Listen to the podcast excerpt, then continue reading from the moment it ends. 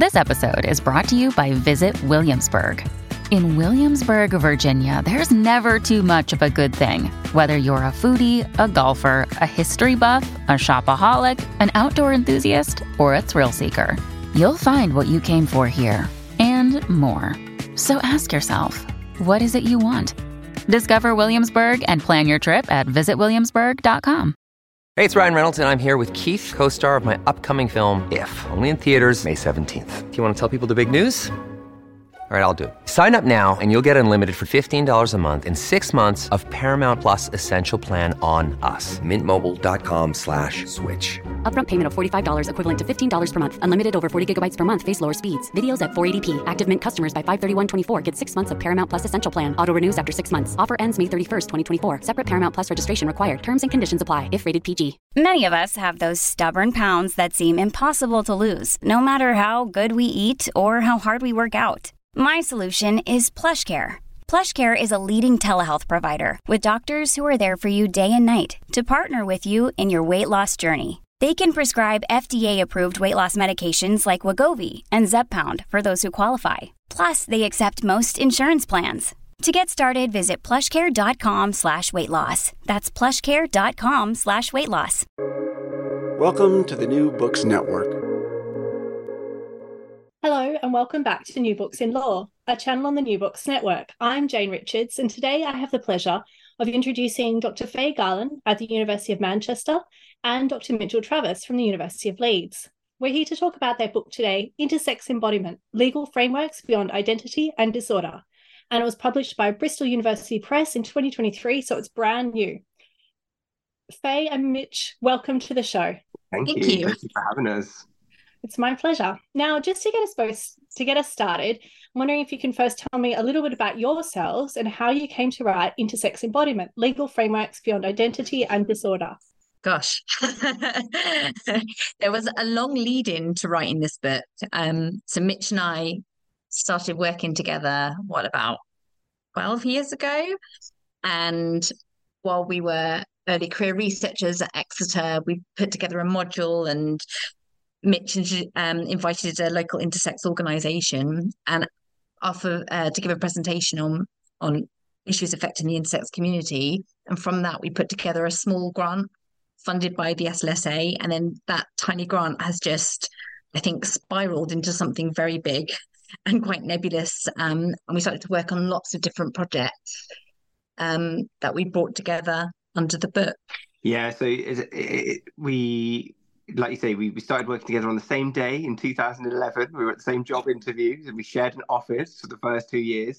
Um, but then, yeah, the the the SLSA grant helped us to interview 16 intersex people throughout the world about their perspectives on on law and intersex.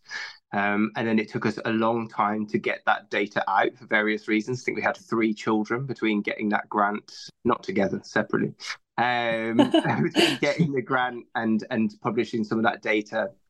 And like Fae said, it's just run and run. When we were when we were talking to intersex organisations uh, before we wrote the grant, it it it felt like we had a lot to offer here in terms of our legal expertise. It seemed like that was missing from the conversation. Um, and so we we kind of figured that there would be like impact potential from this, but I think we've been surprised by how much that's been the case. Yeah, and and and again, also when we began, there was it was a real pivotal moment in terms of the way that law was beginning to engage with this area. So we really came at a time where we started to see a huge amount of legal reform. I think really from the moment we started writing the grant, it, it just seemed to like spiral. So a lot of what we've been doing has been I guess at the cutting edge of some of that legal reform, hasn't it? We've been tracing that impact and that that story over the past sort of 10 years or so. Yeah, I think we've we've ridden the wave, haven't we, of legal reform a little bit. Yeah. Uh, been cool. Yeah, but it's super interesting and really important work. Like to be honest, before your book, I hadn't come across anything written about intersex. Um, I don't know, maybe you want to tell me a little bit about the law and reform process and how you were part of that. Do you think it's helpful to tell a little bit about what intersex is? Yes, we, that would be great, actually. Yeah. Um, so intersex variations are people who are born with um, chromosomal, hormonal, uh, or genetic patterns that put them outside of the typical categories of male or female. So maybe or at the intersection of those two categories. Um, they're congenital variation, so it's not an identity that you can become. It's something that happens uh, within a person's body, you know, from from when they're born. It's something they're born with, um, and then and then, but it's picked up at different stages. So sometimes it'll be picked up in at birth because there'll be atypical uh, genital variations or sex characteristics, and they'll be picked up quite quickly. But then we, we speak to people regularly who find out in their, you know, mid to late thirties who are who who want children, and they they go to their doctors and they say, well, how come how come I'm trying and trying, um, and the doctor says, well, you you don't have a, a uterus, mm-hmm. for example, you know. Um, so that, that's kind of what intersex is, and that might be helpful in terms of grounding some of this stuff. Yeah, that's super helpful. Um, and so I know we're going to go into detail on this, but one of the key ideas that does come through in the book has been the role that medicine has played in identifying, cataloging, cataloging and understanding in the intersex experience. And I think that sort of picks up on what you just hinted at that intersex can be picked up at all different type, stages through a person's life, but it is it does sound like there's you know real prominence in terms of medical diagnosis and expertise. So perhaps you can tell me a little bit about that. Mm, there's a quite there's a really long history of um, medical dominance in this area that sort of stems from the victorian era um, particularly taking hold along with kind of medical advancements in diagnoses and the sorts of like surgical interventions and hormonal interventions that could be provided really in the mid um, 20th century. And accompanying that, there was um, work by Professor John Money on um, the way that gender identity develops that really entrenched this kind of medical understanding of intersex and this medical, I guess, regulation of um, of intersex bodies.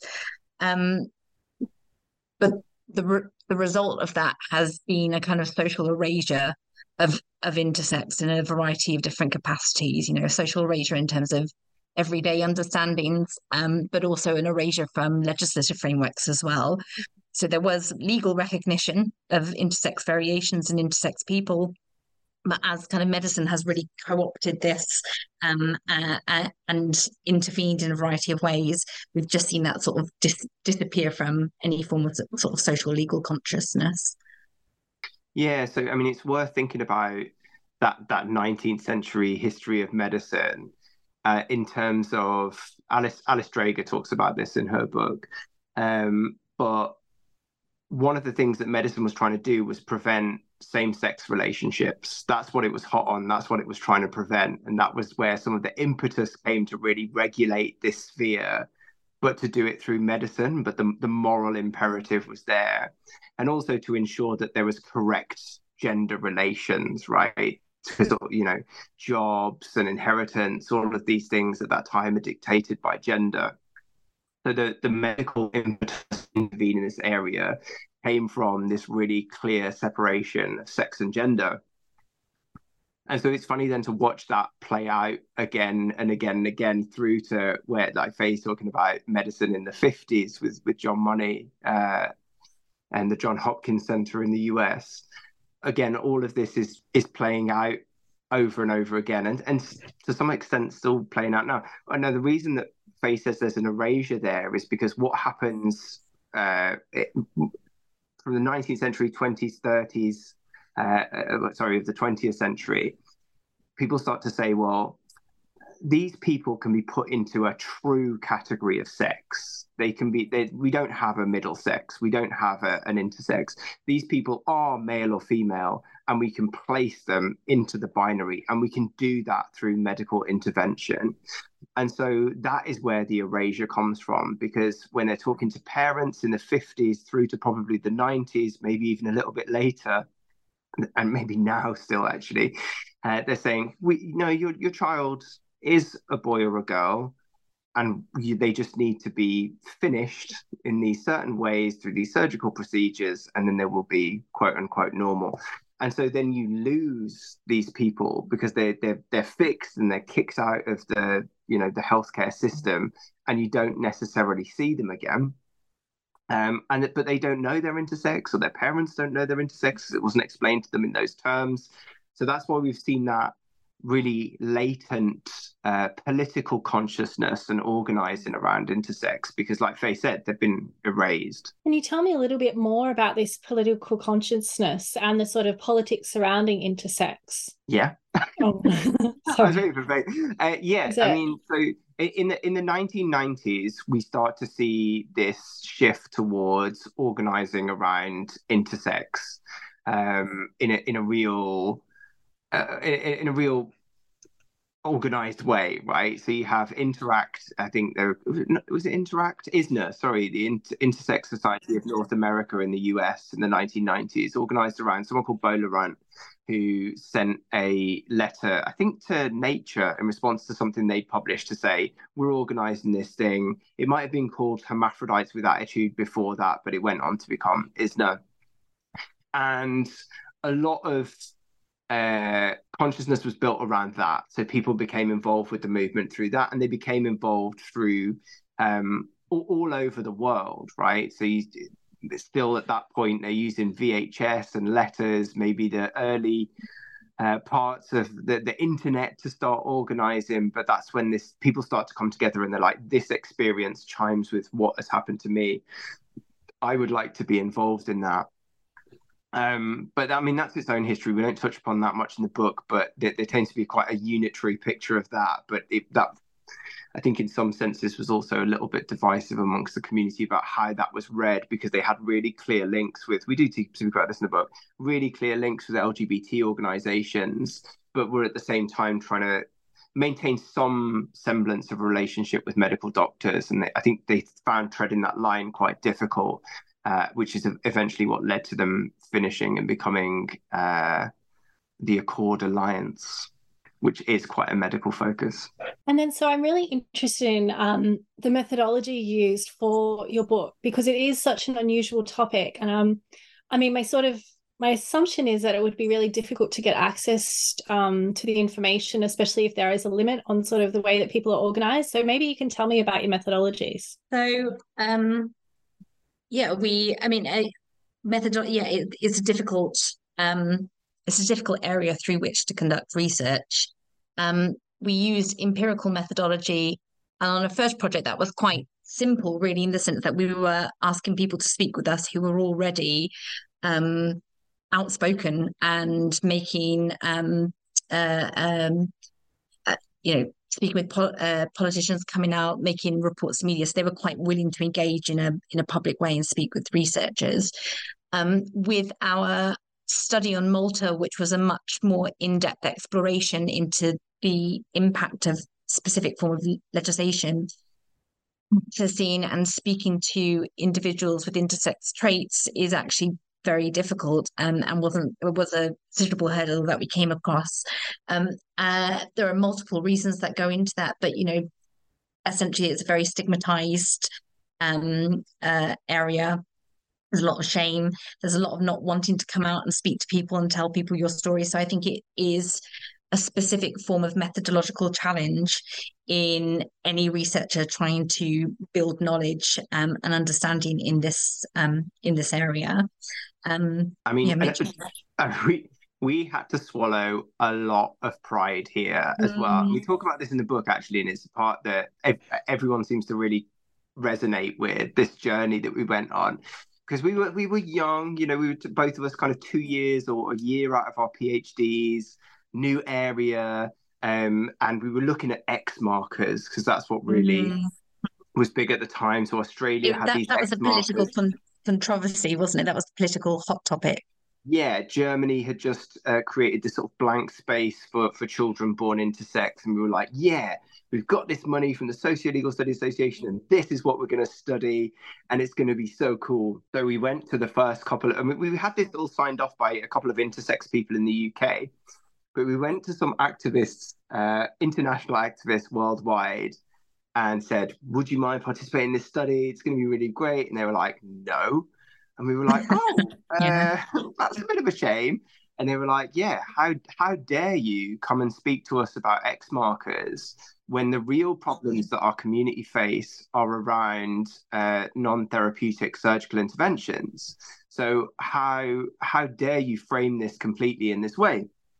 So we were like, oh, um, well, we could, you know, we thought that when we did the interviews that other things might come up, and we're not we're not adverse to that. You know, we're really happy to that. And they said no, by framing it in this way that you have around X markers, you're not focusing on the kind of uh, topics that we want to we, we want to prioritize it's really dangerous thing to do and we won't speak to you and that was a real shock to us and i think we had to be we had to be a lot more humble than we were. We had to do a lot of learning. We had to go back to the drawing board. We had to go back to the slsa and say can we change the title and the focus of this? Yeah. And we there was a lot back... of self there was a lot of self-reflection i think it well, a, self-reflection is a continual part of being a researcher, I think, but particularly in those early years, a lot of self-reflection about what also what we were trying to do with the project as well, because I think there's a tension between your role as a researcher and your employment as being a, a lecturer who also is under you know contractual obligations to get research out and things like that and um, d- doing research with or I guess when we started on really um, a, a, marginalized, very vulnerable um, community. And I think that we had to really think about our motivations behind that and be quite honest about it. Um, and a lot of the work that we've produced has been through um, the support that we've had from um, intersex communities. I think um, there's been a lot of patient people with us who who have actually taken time to really do the work of educating us um, and do that labor for free essentially um, and i think we're quite indebted to to the people who've really um, called us out on some of the intellectual like showboating i guess that that researchers can fall into the trap of into the trap of doing um, so methodologically i mean increasingly so mitch and i've been putting together other grants and other projects and you know that idea of this ethics of care, this um, idea of centering projects around um, the participants who you're working with has become increasingly important in the work that we're doing. Um, so I, I, guess that's really at the center of the way that we we approach the things that we're doing now. About we try to do things in partnership for the benefit of um, the communities that we're working with. I think that's right, and I think that moment is, is central from when we moved from work, working like on a community to working with a community and it has just completely shifted our praxis the way we operate the way we integrate things the way that we will take our ideas to those communities and trial them out with them before we do the research. And but that but that pays dividends right? Because we we just had a book review from from an activist and an academic who who worked together a review. Um, and they said like they see themselves in that research. It's empowering to them because they they it, it reflected the ideas that they wanted to see um, and that they wanted to see spoken about. And then people come to us with new ideas and say well now you should look at this. And so the research has become kind of self-perpetuating in a way um, because we we are you know it's circular. We we take the research back to those communities and say look i hope this is helpful to you in your struggle. You can take this to policymakers and we can take it to policymakers. And they say that is helpful. What do we do next? And we say well let's talk about it. So yeah it's, it's that's that's this research has been super fruitful and we have published a lot now and can, will continue to publish. We've got no plans to stop have we? But yeah. Sounds it's like a threat, Mitch.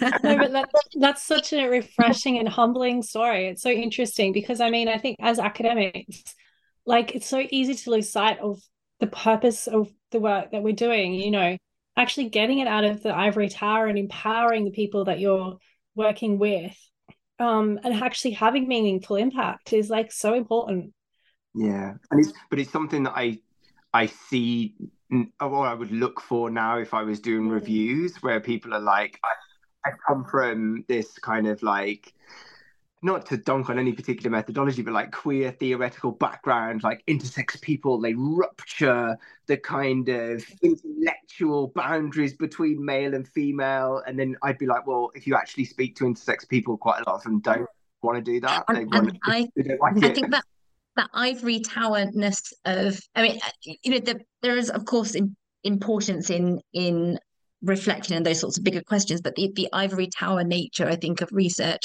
has created a lot of mistrust from mm. lots of different communities. And, and that certainly, when particularly when we were starting out, that was certainly something that we came up against this real kind of um, um, distrust of big, powerful institutions within which researchers are working. You know, so all, all of that um, also has an impact on the quality of research that you can produce if you can't access individuals, speak with individuals because of this very apparent power dynamic, um, that is going to inevitably impact the, the quality of research that, that you produce. And so that uh, we this that was part of our learning curve, and again part of our, um, I guess, our broader methodology.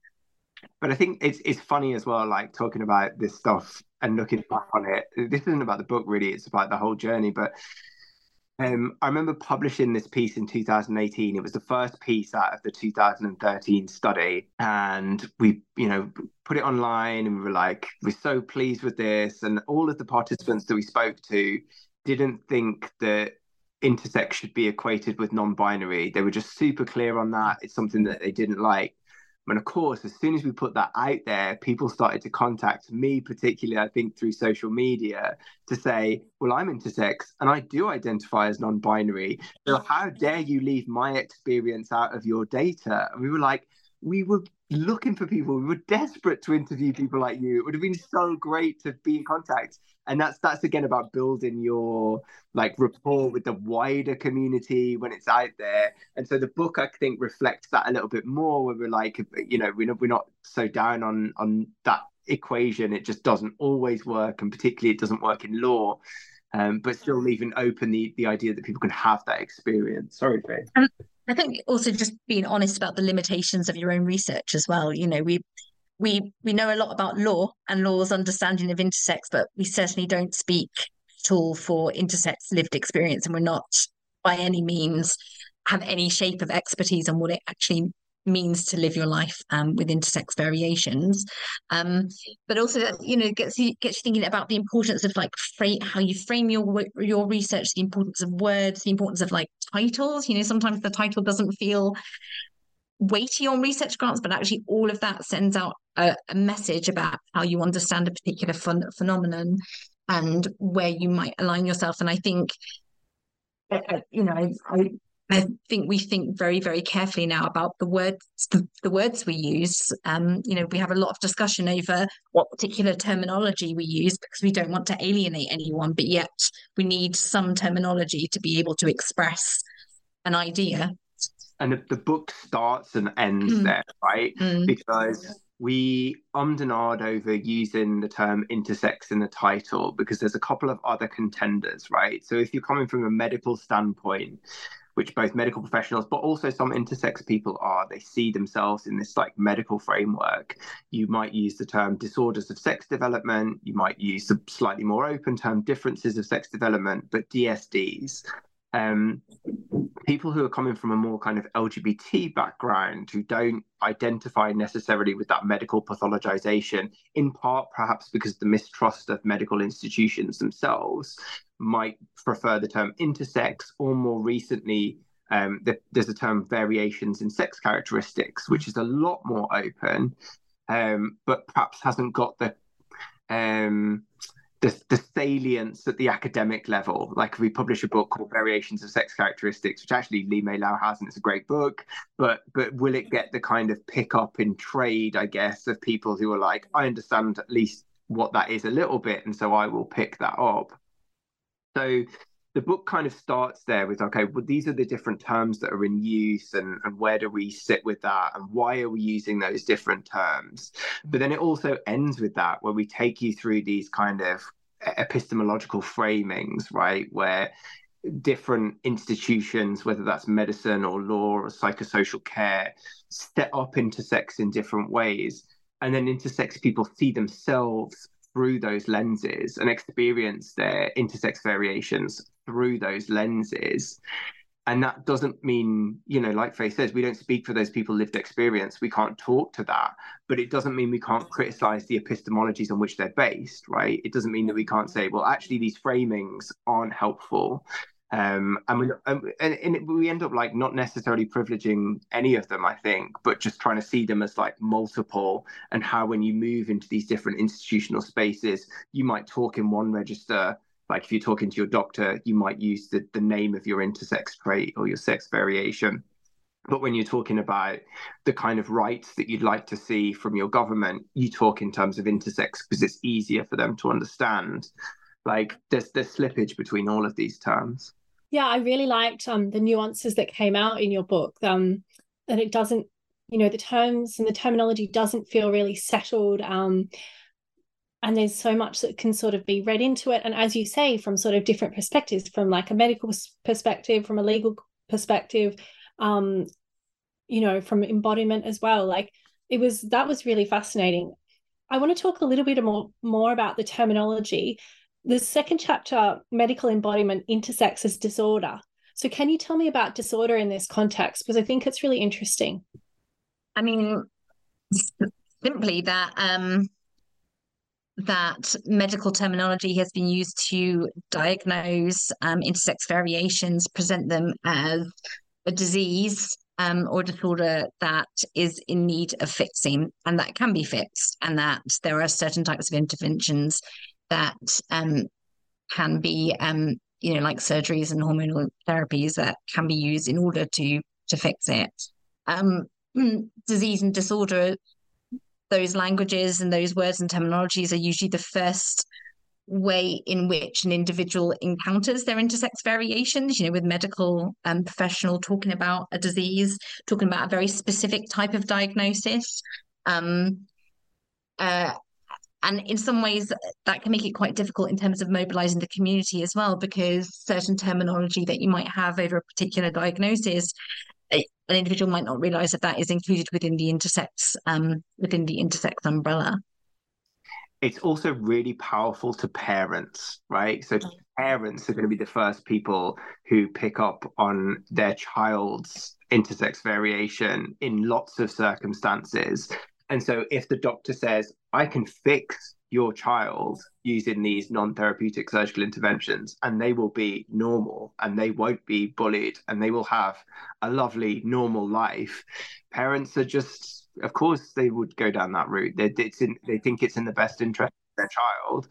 Um, and so they are pressured into going along with these elective surgeries and consenting on their child's behalf um, and and so this this disorder narrative it just has such power in this context because it is the first it's the first epistemology like the first institution that parents and children will be will come up against. So we we did a freedom of information request request um, a few years back with um, a couple other scholars um, and we found like the first meeting they have with the medical team is usually led by um, a pediatric urologist or a pediatric pediatric surgeon. So already you know that even you know how those discussions are going to be framed and there's some psychological research i can't remember the name of the author mitch you're much better with names than i am um, that showed actually if you frame something as medicalized um, individuals are much more likely to protect to um, select medical responses in order to cure, to cure it. So that you know it really has a profound impact on um, the shape of that individual's life going forward. Yeah the Streuli is the name of the author Streuli. Yeah i mean i can imagine a doctor coming to you and sort of presenting that your child is inherently flawed in some way. For parents like exactly your sort of knee-jerk response is well how do we fix this?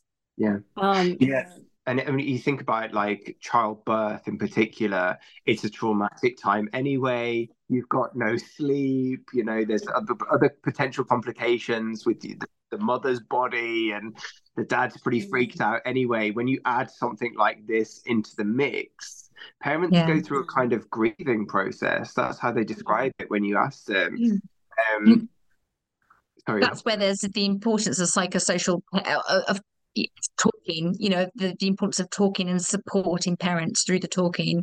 And I think, I mean, I, think parents have a really interesting role here because it sometimes it's it's more complicated perhaps than just being led down this path of medical interventions. But you know, we've had ad hoc discussions, haven't we, about medical professionals seeing parents and parents saying, I'm not taking my child home looking like that. So there is also this kind of emotional pressure. And I think we talk about this idea of um, a social emergency as well, that, you know, that medicine is involved with, which perhaps intensifies or increases the likelihood of talking about this as a disorder that needs fixing and needs fixing quickly to remedy this potentially broken family unit and and that's the social emergency right stems from a culture that doesn't recognize the space between male and female. So when you say and it just doesn't understand it like we don't have the the tools to discuss it. So the first question is still is it a boy or a girl before you we before we know the name before we know anything it's still this super gendered binary that parents are presented with that just places it must place enormous pressure on them like we we, we don't shy away from that we feel for these parents difficult situation in so then I guess my next question, I think this is um, a theme that sort of comes through in the book. It's about law's power to disrupt these sort of binaries and these categories. So perhaps you can comment on this a little bit. Like, what is the role of, like, what can law do in this space? So I, am going to start this, and then you can you can answer properly. We did a international book launch, and uh, two of the speakers were Sharon Preves and Morgan Carpenter. Sharon Preves is a sociologist at Hamline University in the US, uh, Morgan Carpenter is a uh, PhD student and now I think research assistant uh, in Sydney University in the bioethics department, but he's also the chair of Intersex Human Rights Australia.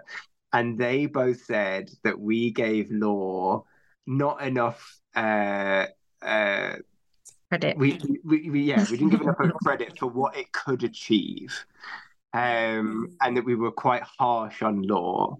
And, you know, I, I think that might probably be the case, but I think it, it stems from coming from a law background where we're, we're just inherently critical of law, I guess. That's what we're associated with scholars. I feel like that's what we're kind of trained to do is to bash the law. Maybe um, we're grieving as well, Mitch. Maybe we've been taught as law students that the law is the answer to everything, and our whole career has been about how it's not really lived up to the expectations we had when we were 18, 19, 20. So we're we're really we need to go into therapy with law, I think. yeah, but I, I you know, I mean, this study in Malta, I think, has has been quite revealing in terms of thinking about the utility of law. So when we wrote about Malta in the book, it was very early days. We only um, had a couple of respondents at that point, and um, but now we sort of completed the project and we've got a few more respondents. None of them are intersex for lots of different reasons. That we found that quite difficult finding Maltese intersex people. So the pinch of salt is our reflections here are from the attitudes of healthcare practitioners and um, policymakers. But so Malta introduced this amazing legislative reform. It's groundbreaking. Um, it was like celebrated globally, celebrated within activist communities and academic communities. But when we actually started to do these interviews with policymakers and healthcare practitioners, who some of which were very closely involved with legal reform in Malta and further implementation, um, law hasn't changed anything, it seems. Um, there's more political consciousness, but there isn't a growing capacity or um, community of intersex people in Malta. There isn't greater cultural visibility. Um, the, there is infighting, I think, over what is and what isn't intersex. So it doesn't seem to have changed medical practice as such. And so, in that sense, at like kind of a micro, I guess, a micro state level, there are questions there about what law can do on its own if it doesn't have the buy-in and support and resources from other different types of mechanisms that you need to get social change. But on the other hand, the Maltese legislation, as a result of that, we're now seeing across Europe, in particular Europe, but not just Europe. Um, um, so like Kenya's got some law reform um, coming in. You know, we've got, we've got all of these different um, countries beginning to introduce legal prohibitions. And so on that like massive macro international scale, uh, you know, it's had it's actually had a really big impact on political consciousness um, mm. and political visibility. So I think law can do something, but I'm reluctant or or I'm not convinced by the extent to which it can change this area. You've got, you know, a century of very entrenched medical narrative here, medical responses, and a lack of resources to support. You, you don't have any like bottom up support or resources going on, and I, so I, I don't think law can really disrupt um, some of those binary assumptions without something else going on in a bigger sense across society. So uh, this is this is it's an interesting.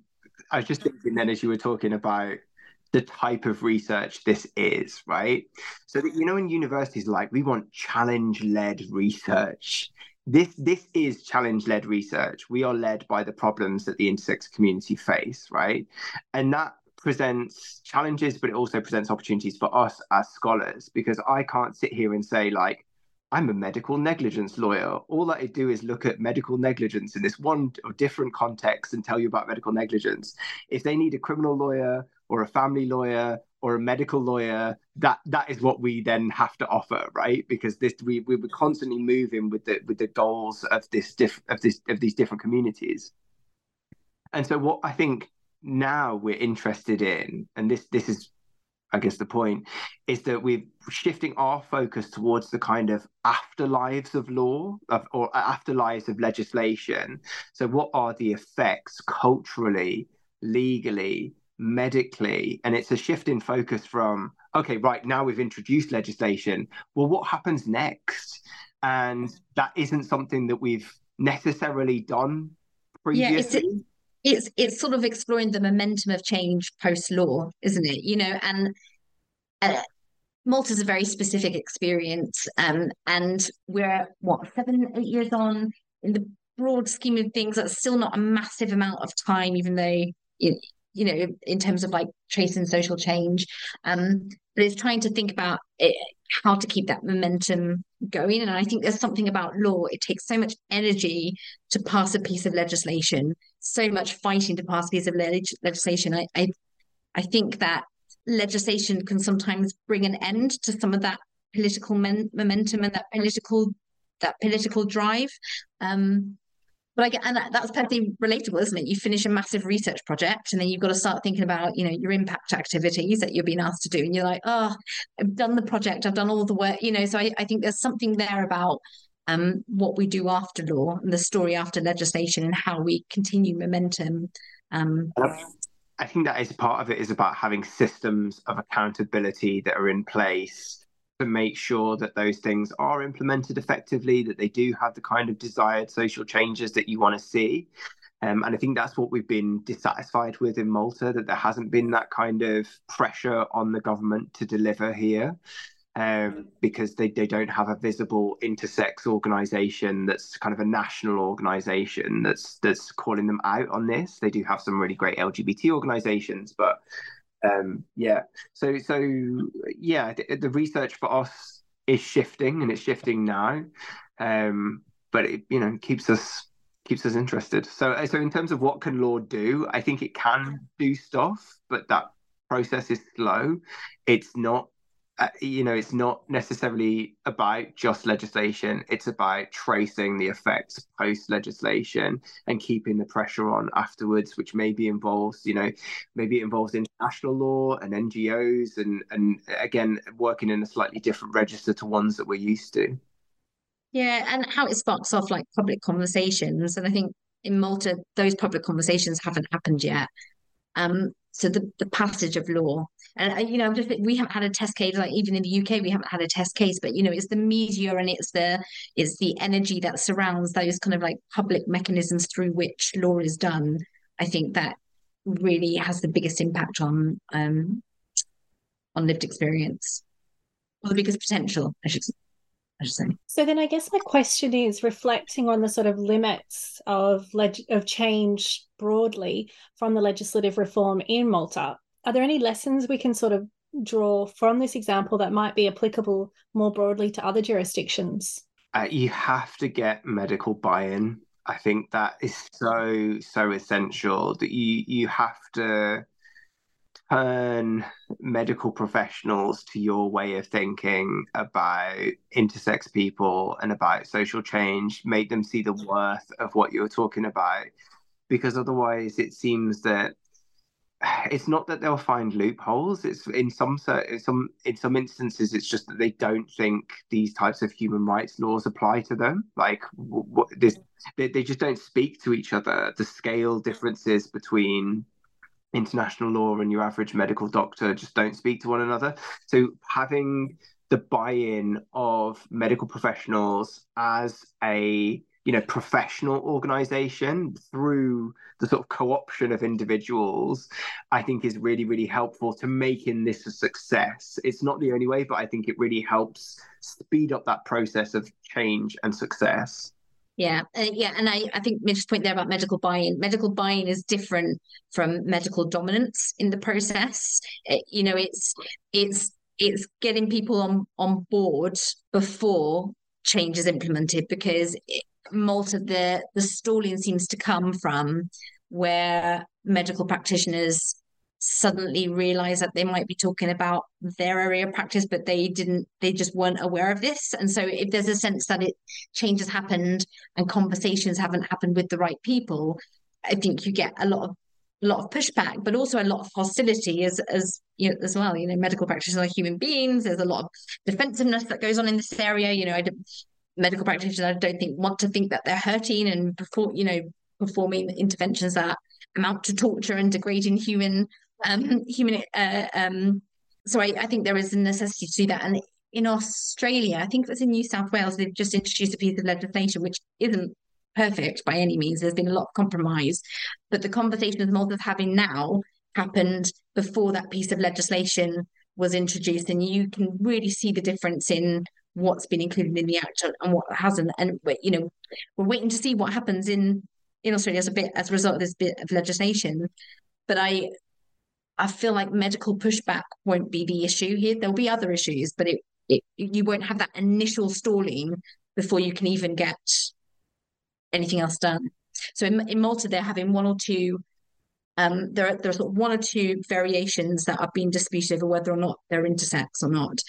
As a result of that, everything else that they've agreed is intersex isn't benefiting from the legislation because it's entirely derailed um, derailed the process. So like working out what the derailment could be beforehand is really important to make sure you can get it get the rest in for everyone else and then talk out the the nuances and the grey areas and the, the the really difficult conversations. So sort of i guess my next question is like blue sky thinking.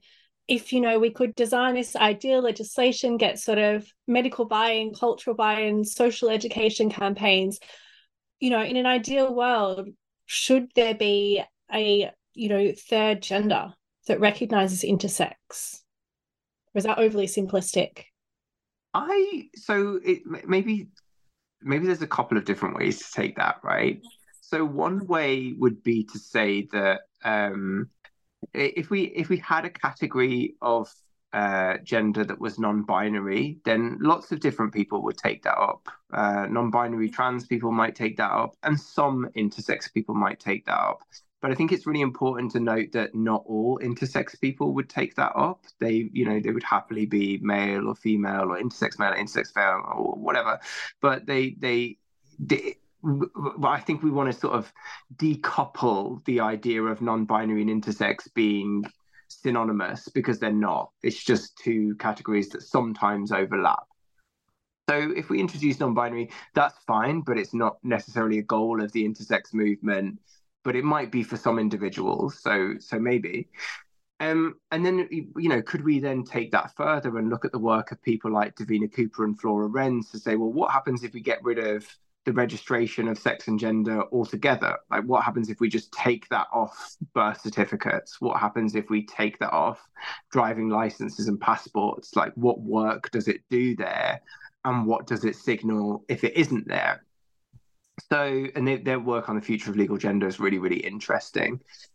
Um, a massive non-answer to the question, but I just think um, I, I don't know whether that would then, if, if we were kind of more comfortable with the idea that sex and gender doesn't really matter that much, at least from the point of view of the documentation of the state, then maybe that opens up a little bit more space for parents and children to have productive conversations with medical doctors and psychosocial uh, therapists to say, well, you know, maybe we could just leave it for a bit until the child is old enough to decide on their own gender identity. We don't have to touch anything surgically while we wait.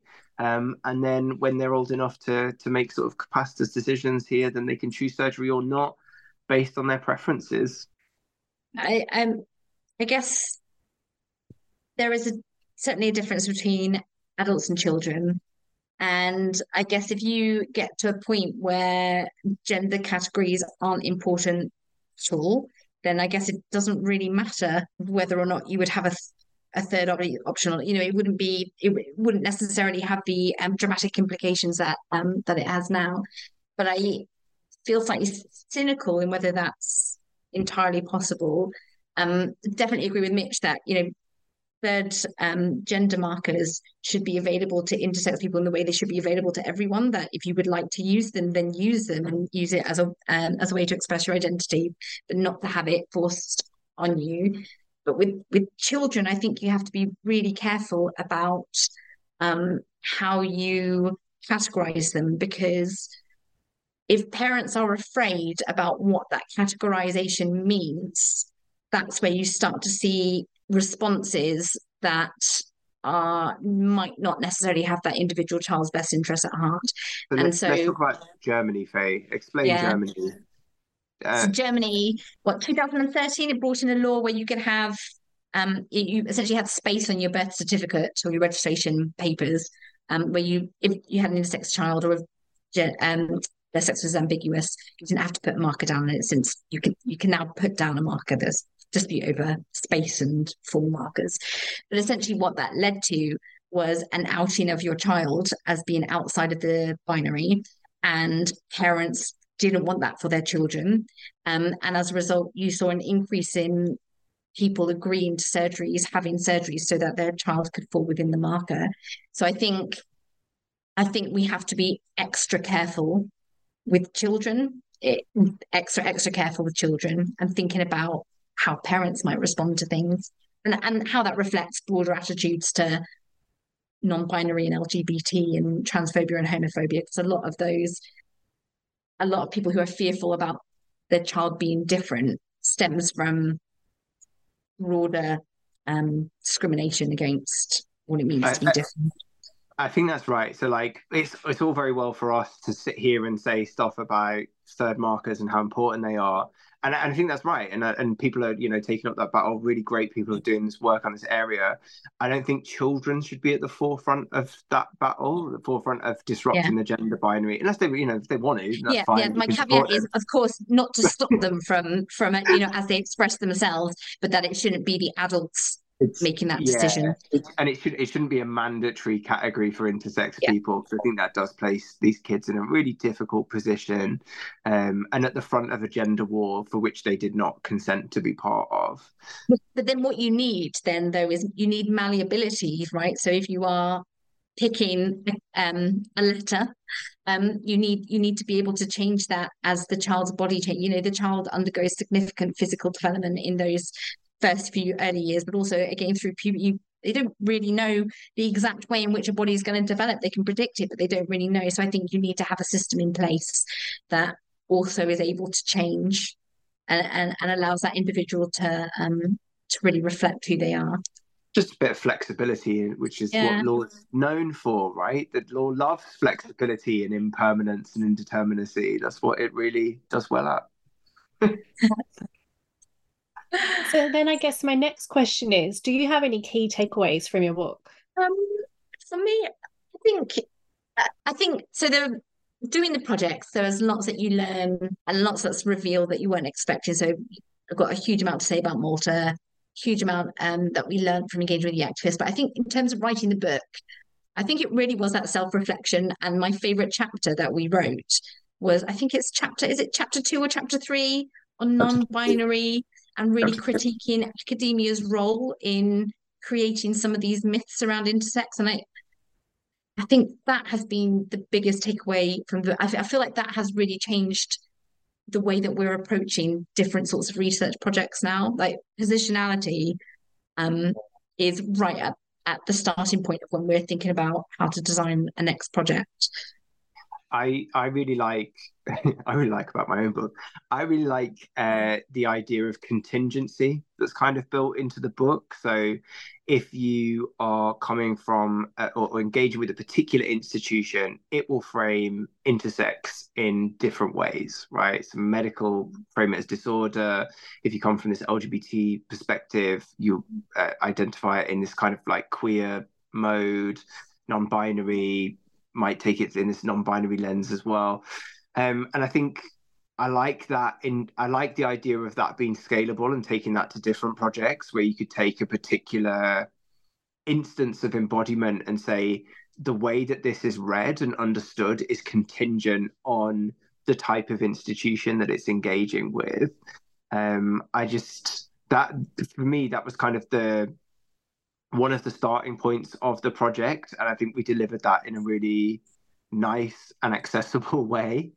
Um, and that's the thing, and I think that we take that into the the next projects that we do is the kind of the contingency of this. Yeah, actually, that's something I learned from reading your book. Um, I do think that contingency is really transferable. Um, I mean, I was sort of reading it. I do work in disability, um, and thinking about you know the different ways of embodiment, like from a medical perspective, from a legal perspective, and how this can change the way you do your research and the outputs of your research as well, and how you can work with communities. Yeah. And you know, thinking about the way capacity would be read in different situations yes, or by different exactly. institutions, and that, that a lot of the conflicts could be read through these different institutional gazes, I guess. Mm. Anyway. Yeah. So I've taken up a lot of your time today, both of you just before you go, can you tell me what are you working on now? Are we allowed to say? oh, sorry. So, um, so we are from the Malta project. We're writing out a couple articles um, that uh, really start to delve into what the findings mean in terms of um, law and social change. Um, and we are looking to put together some grants that maybe use Malta as a little bit of a pilot project and think more broadly about um, how law is how it's been able to disrupt medical narratives in this sphere. Yeah, we've also just uh, had a piece accepted in feminist legal studies, uh, which is about gender diverse children, but you know, trans children more often than not. Um, and some of the stuff that's happened to them since Bell and Tavistock, but reading this case, Bell and Tavistock, through a temporal lens, which again is about contingency, really, isn't it? And the way that we might understand these children's relationship with time and how that's read through different institutions.